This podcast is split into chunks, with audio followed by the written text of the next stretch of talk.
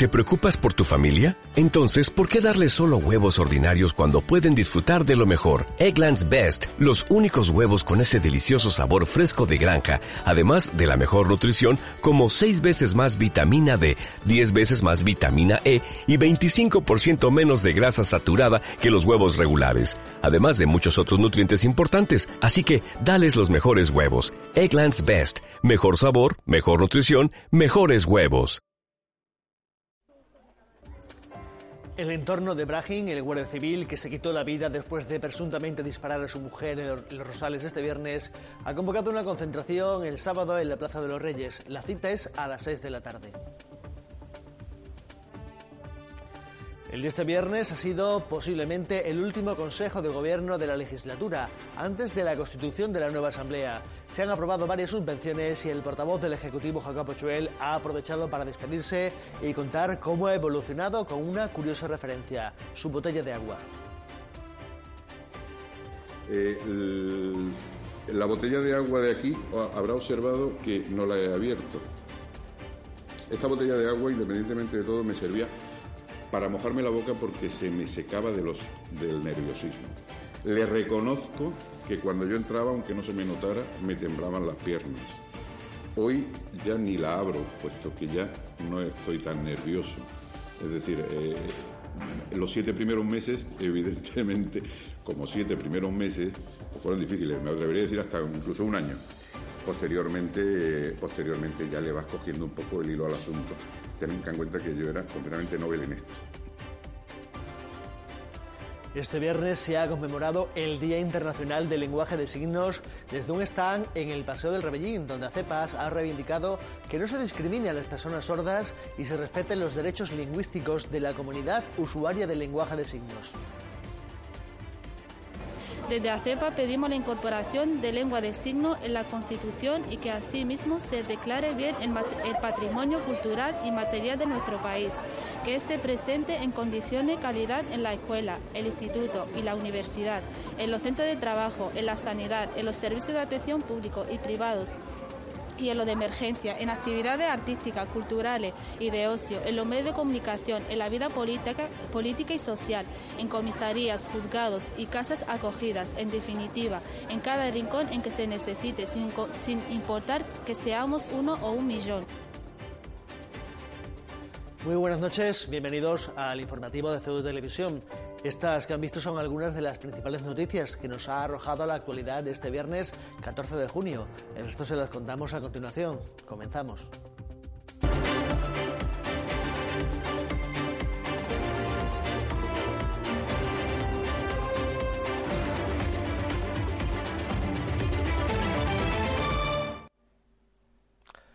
Salvo sorpresa, el de este viernes ha sido el último Consejo de Gobierno de Jacob Pachuel como portavoz del Ejecutivo.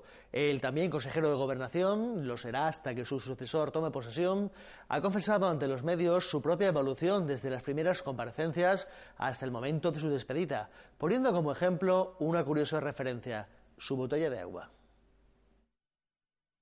Corría el verano de 2015 cuando se ponía por primera vez ante los medios de comunicación como portavoz del gobierno Jacob Achuela de Casís. No era un desconocido del todo, había tenido cierta notoriedad tanto como miembro de la antigua Unión Progreso y Democracia como por su condición de portavoz de la comunidad israelita de Ceuta. Sin embargo, esas comparecencias eran un escenario completamente diferente. Así lo ha confesado en su último Consejo de Gobierno, en el que ha admitido que ha aprendido a controlar los nervios que les provocaban sus primeras comparecencias. Como referencia, una botella de agua que siempre se bebía para buscar la calma y que en esta ocasión ni siquiera ha abierto. Eh, la botella de agua de aquí habrá observado que no la he abierto. Esta botella de agua, independientemente de todo, me servía para mojarme la boca porque se me secaba de los, del nerviosismo. Le reconozco que cuando yo entraba, aunque no se me notara, me temblaban las piernas. Hoy ya ni la abro, puesto que ya no estoy tan nervioso. Es decir, eh, los siete primeros meses, evidentemente, como siete primeros meses, pues fueron difíciles, me atrevería a decir hasta incluso un año. Posteriormente, posteriormente ya le vas cogiendo un poco el hilo al asunto. Ten en cuenta que yo era completamente Nobel en esto. Achuel ha desvelado que fue el propio Juan Vivas el que le dijo que no contaría con él en la lista.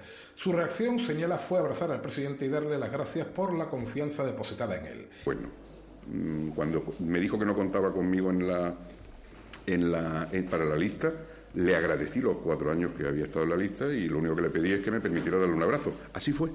Así fue realmente, por haberme dado el honor, concedido el honor de servir a mi ciudad durante cuatro años. Y no me, tiene que, no me tenía que dar ninguna explicación ni nada. Pero yo estoy a su disposición. En cualquier caso, ya he ido desde luego a, a, Ligesa, que es de donde provengo, para mm, solicitar la información de cómo me tengo que reincorporar. O sea que, pues, pase lo que pase, en el mejor de los casos estaré en, el, en mi puesto de trabajo y en el mejor de los casos pues volveremos a vernos por esta casa. El aún portavoz se ha mostrado agradecido a los medios de comunicación por lo que, entiende, ha sido un trato respetuoso y sereno, teniendo además un recuerdo para quien le dio la alternativa como portavoz, la entonces titular de Fomento, Susana Román. Tengo la memoria el primer día que me senté aquí delante de ustedes, me sirvió de, de presentadora o me entregó, si me permiten el símil, la alternativa, me dio la alternativa mi compañera Susana Román eh, a partir de ese momento, pues hemos tenido aquí citas semanales, salvo, salvo excepciones muy concretas. Mm, agradecerles todo lo que he aprendido de ustedes, agradecerles su respeto, repito, y consideración el que, como decimos, será previsiblemente el último Consejo de Gobiernos antes de la toma de posesión del nuevo Ejecutivo, se ha reunido en la mañana de este viernes con varias subvenciones aprobadas, la más cuantiosa de ellas por un importe de superior a un millón de euros a la Fundación Gerón. También se han aprobado subvenciones para Cruz Blanca, Intercultura, Amigos de la Música o el proyecto de aulas abiertas. La última reunión del Consejo de Gobierno se ha saldado con la aprobación de varias subvenciones. A propuesta de la Consejería de Sanidad 3 para Fundación Gerón, Cruz Blanca y su programa de teleasistencia e intercultura, la más amplia con un importe que supera el millón ochenta y nueve mil euros para Gerón. Esta institución eh, sustituye en cierto modo el régimen del hogar de determinado colectivo especialmente vulnerable mejora el, desde luego el bienestar físico y psíquico de los residentes e incluso social de los residentes y de sus familiares, facilita una mayor integración del residente en el centro, satisface necesidades sanitarias, sociales, psicológicas, etcétera, de los residentes. También se otorgan subvenciones, como decíamos, para intercultura con 70.000 euros para que desarrolle proyectos contra adicciones y el fracaso escolar en entornos desfavorecidos. Este, los destinatarios, esta subvención está dirigida especialmente a la población de las barriadas Juan Carlos I, Rosales, Príncipe Felipe y Príncipe Alfonso y aledaños, aproximadamente una cobertura de un 35%, 35 de la población infantil. Tiene como objetivo la eh, educación y la formación en la prevención contra el consumo y abuso de drogas, desde luego, respeto al medio ambiente, orientación, cineforum educativo, violencia de género, dinámica de grupo, etcétera, etcétera. El Consejo de Gobierno también concede 65.000 euros a la Sociedad Amigos de la Música, artífice de los conciertos del Día de la Música o Año Nuevo y al programa Aulas del Futuro desarrollado en el Colegio Ciudad de Ceuta. Se trata de una iniciativa comunitaria que pretende digitalizar al máximo la educación, como ha explicado el portavoz Jacob Achuel. Eh, se trata, básicamente se trata, como hablo de futuro, se trata de tratar de implantar lo que en el futuro serán las aulas de todos los colegios. Es un aula eh, completamente interactiva, inteligente, con todos los medios necesarios, tanto de comunicaciones como tecnológicos y de informática, para que los alumnos desarrollen sus propios programas. Es muy interesante verlo. Eh, ellos ahora mm, hacen programas sobre todo para juguetes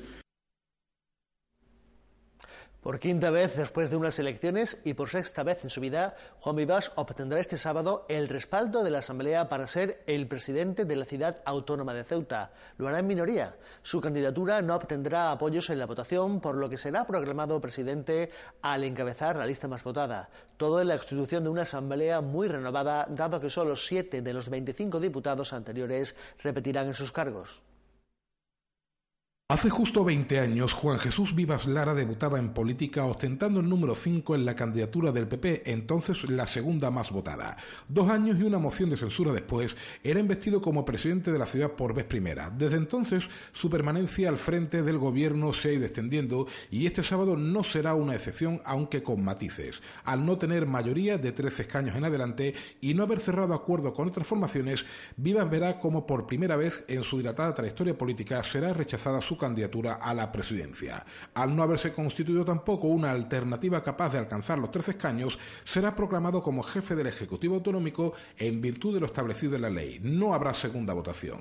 Todo ello mientras se constituye una asamblea muy renovada. Solo siete de los 25 diputados que jurarán o prometerán el cargo lo hicieron también en la anterior ocasión. Por parte del PP y al margen del propio Vivas lo harán María Isabel Deo y Javier Guerrero. Los socialistas Manuel Hernández y José María Más también repiten, al igual que la líder de MDIC, Fátima Ahmed, y Mohamed Ali de Caballas. El propio Ali es, después de Vivas, el diputado más veterano. Debutó en 2003, entonces al frente de la Unión Democrática Ceutí. También en esa época lo hacía Kisi Shandiramani, aunque la presencia de la exdiputada nacional ha sido intermitente.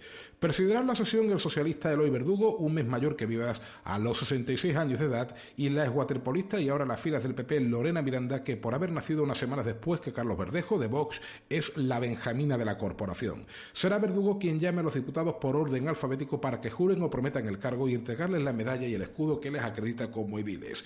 Después se preguntará quién quiere ser candidato, debiendo los interesados levantar la mano, tras lo cual se elegirá al presidente. Los vicepresidentes primero y segundo serán elegidos por el mismo método, con urna y en sobre cerrado. Aquí podría haber alguna novedad interesante. Si PP y Vox no votan lo mismo, un acuerdo de PSOE con MDC y Caballas daría los socialistas la vicepresidencia primera de la Asamblea y dejarían la segunda al PP. Respecto a las profesiones, hay de lo más variado. Seis abogados, cuatro economistas y tres profesores son los gremios más representados. El resto, uno cada uno, un politólogo, una graduada en ciencias del deporte, un médico, una técnico en integración social, otro en gestión de recursos humanos, un operario de limpieza, un auxiliar administrativo, una monitora deportiva, un jubilado, un funcionario de justicia, un policía nacional en excedencia, una matrona y un técnico en gestión administrativa conforman las 25 profesiones de la corporación que echará a andar a las 10 de la mañana de este sábado.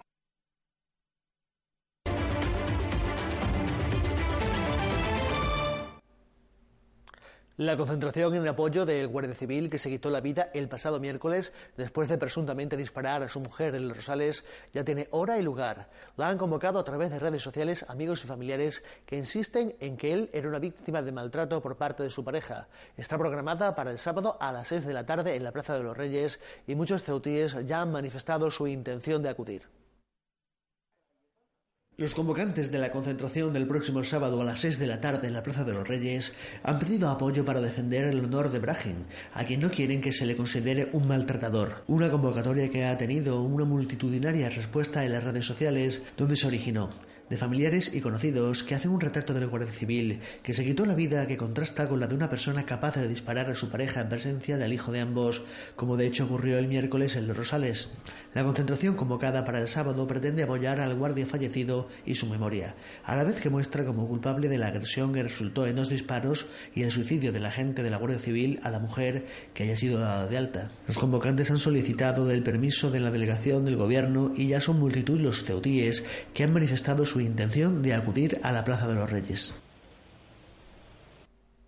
Los tres bomberos, entre ellos el, entonces jefe del cuerpo, acusados de homicidio imprudente de Marco Antonio Navas, han quedado absueltos tras dictarse sentencia a última hora de la mañana de este viernes. Una sentencia contra la que cabe recurso y que estima que no es posible determinar la causa real del fallecimiento del miembro del 6 al no habérsele practicado en su momento un examen cerebral para concretar si Navas padecía o no una lesión congénita.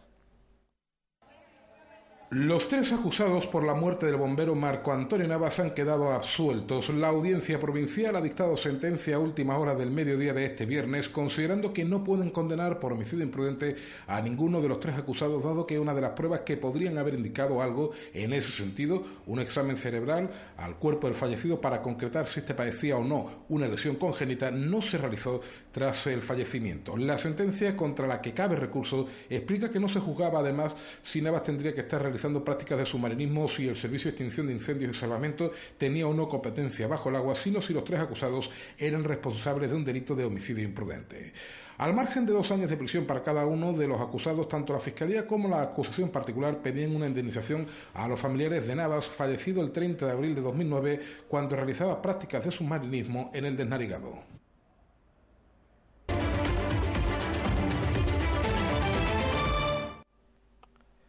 Los salones de los del Ulises han acogido el desayuno de trabajo dentro de las jornadas que ofrece el abogado laboralista Luciano Buscemi, centradas en esta ocasión en el registro horario de la jornada laboral.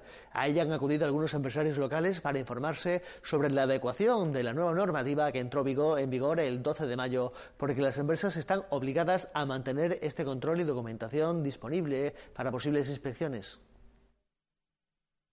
Los desayunos de trabajo pretenden crear un espacio de diálogo donde abordar temas de interés jurídico laboral para los empresarios locales, empezando por cuestiones de ultimísima actualidad, como el registro del horario laboral. En colaboración con algunos empresarios locales, eh, crearemos un espacio de diálogo sobre cuestiones jurídico-laborales que nos afectan en el día a día.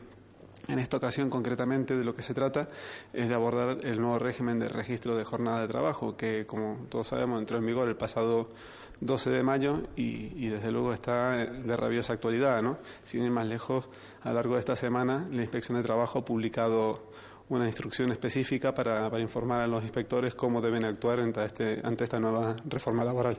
Una implementación que supone romper una costumbre y que ha generado una obligación para el empresario que implica documentación y que puede ocasionar sanciones gravosas de incumplirse. De los 626 hasta los 6.250 euros. Hombre, lo normal, eh, lo que se ha venido haciendo hasta ahora, eh, en lo que se refiere al registro de jornada de trabajo de tiempo parcial, era eh, si no se estaba realizando, por parte de la inspección realizar un requerimiento previo. Y a partir de ahí, bueno, pues una vez que había cumplimiento del registro de jornada, pues dar mangancha para evitar una sanción por una cuestión puramente formal, ¿no? Como es el papel. Pero eh, bueno, en, los últimos, en el último mes eh, ha, habido bastante inseguridad jurídica porque ha habido actuaciones, eh, esta cuestión ha quedado un poco en manos de los inspectores de trabajo y cada uno, pues en su leal saber y entender, pues ha ido aplicando la norma con mayor o menor rigor. ¿no? Ciertamente la instrucción que ha salido esta semana clarifica un poco en la medida en que establece una serie de instrucciones que eh, rebajan la exigencia, eh, habiendo la posibilidad del requerimiento previo para adaptarse a la normativa y evitar la multa. En la jornada se ha abordado cuestiones como los requerimientos mínimos necesarios para cumplir la normativa. Pues lo mínimo que hay que tener es un registro, eh, ya sea en formato papel o formato digital. Eso cada uno hay muchas aplicaciones, pero en los que se tiene que registrar como mínimo, como mínimo, que es lo que establece la ley, la hora de inicio de jornada de trabajo y la hora de finalización. Y desde luego este registro tiene que estar eh, de manera permanente y accesible en la empresa. Con eso se garantiza el cumplimiento mínimo del Estatuto de los Trabajadores.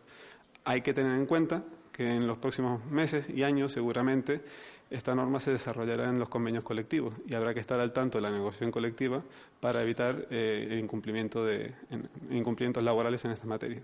La adecuación a la nueva regulación conlleva dos partes diferentes pero intrínsecamente unidas, ya que a la hora de actuar, la inspección de trabajo puede hacerlo motivada por alguna denuncia. Digamos que dos partes, ¿no? Una que es el tema de tener, el registro puesto a disposición y, y, y, actualizado, que eso es por un lado, y por otro lado está el tema de la hora extra. Realmente se trata de dos obligaciones totalmente distintas, ¿no? Vinculadas, desde luego, una es instrumental de la otra pero se trata de dos obligaciones totalmente distintas.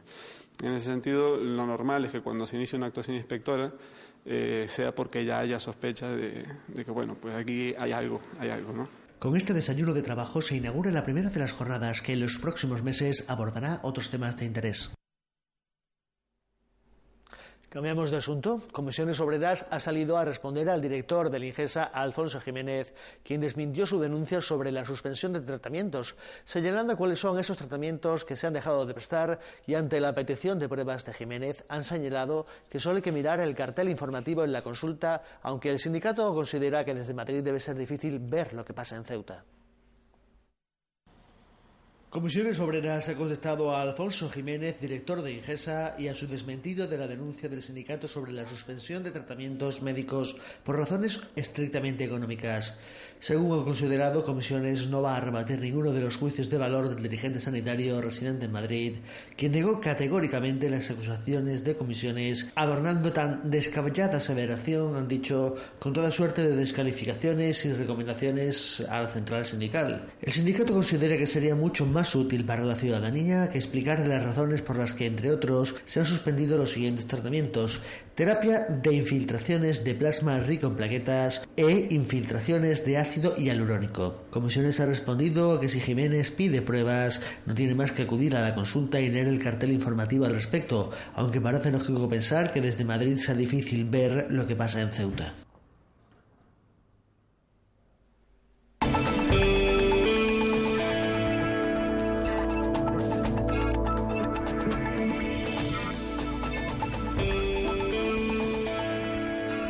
Ya con la predicción del tiempo para este fin de semana que nos ofrece como siempre la Agencia Estatal de Meteorología. Nos dice que tendremos para el próximo sábado 15 de junio cielos poco nubosos con intervalos de nubes altas, temperaturas mínimas sin cambios en torno a los 24 grados y las mínimas de 17 grados. El viento será de componente oeste.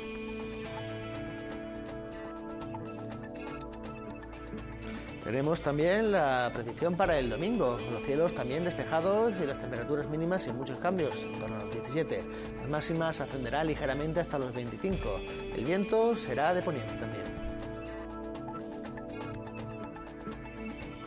Y están viendo el número premiado en el sorteo de Cruz Roja de este viernes 14 de junio, el 970-970, el Albaricoque.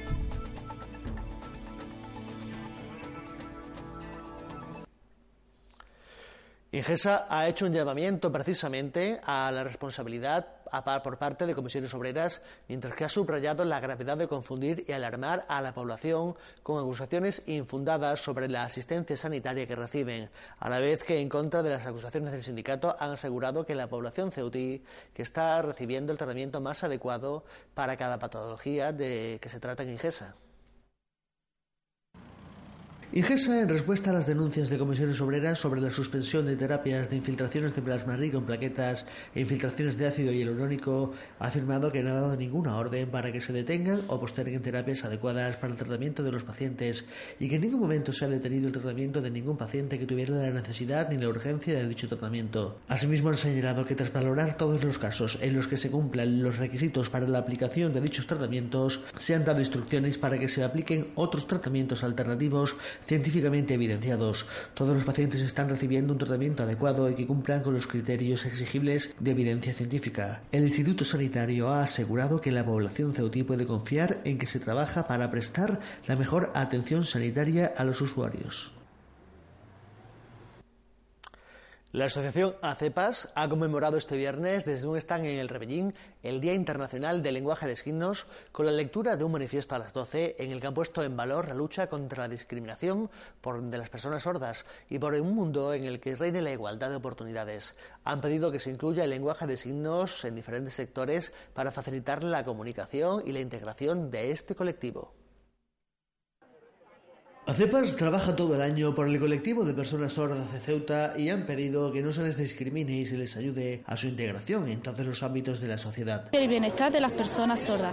Por eso hoy desde la asociación nos reafirmamos en en personas sordas. Por eso hoy desde la asociación nos reafirmamos en nuestro compromiso con la construcción, construcción de una sociedad en la que prevalezca la igualdad de las oportunidades y la no discriminación. Una sociedad en la que todos y todas tengan las mismas oportunidades, sin distinción, en la que los derechos ciudadanos prevalezcan sobre el desconocimiento, la falta de voluntad o los prejuicios sobre las personas sordas. La asociación ha pedido también respeto a los derechos lingüísticos de la comunidad usuaria de lenguaje de signos en lengua española para lo que solicitan que se incluya en la Constitución. Desde ACEPA pedimos la incorporación de lengua de en la Constitución y que asimismo se declare bien el, patrimonio cultural y material de nuestro país, que esté presente en condiciones de calidad en la escuela, el instituto y la universidad, en los centros de trabajo, en la sanidad, en los servicios de atención públicos y privados y en lo de emergencia, en actividades artísticas, culturales y de ocio, en los medios de comunicación, en la vida política, política y social, en comisarías, juzgados y casas acogidas, en definitiva, en cada rincón en que se necesite, sin, sin importar que seamos uno o un millón. También han pedido que se apoye el empoderamiento y favorezca la inclusión de las personas sordas en la sociedad. Por último, queremos reivindicar el papel de nuestro movimiento asociativo como colaborador de los poderes públicos en la generación, cambio social y la mejora de, de las políticas y normativas públicas que afecten a las personas con sordera y a sus familias como agente facilitador de transformación social orientada a los derechos, la inclusión y la participación en la comunidad de las personas con sordera y de sus familias, y como actor y promotor de la toma de conciencia y sensibilización de la sociedad, provocando el compromiso activo de la ciudadanía y de los poderes públicos en relación con la inclusión y la participación de las personas sordas y de sus familias. Unos objetivos por los que ACEPAS lucha cada día desde diferentes escenarios, como desde el pasado del Rebenín con ocasión de este Día Internacional del Lenguaje de Signos.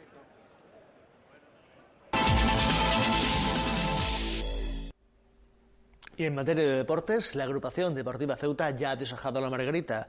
José Juan Romero, ex técnico del Gerena y del Betis B, será el nuevo entrenador de los blancos tras no continuar Juan Ramón Martín al frente de la disciplina caballa. El Ceuta lo ha confirmado esta tarde. Romero no llegará solo a la ciudad autónoma. Vendrá con él como segundo entrenador Sergio Castaño, el que fuera jugador del Ceuta en la temporada 2009-2010. Y esto es todo lo que ha dado de sí la actualidad de este viernes, así que nosotros nos vamos ya, pero seguimos manteniéndoles al tanto de lo que ocurre en Ceuta desde nuestros perfiles en las redes sociales, Facebook, Twitter y por supuesto en nuestra página web www.ceutatube.com. Volveremos la próxima semana a la misma hora, a las 9, aquí en esta página. Que tengan un buen fin de semana, no nos olviden, vuelvan a vernos. Adiós.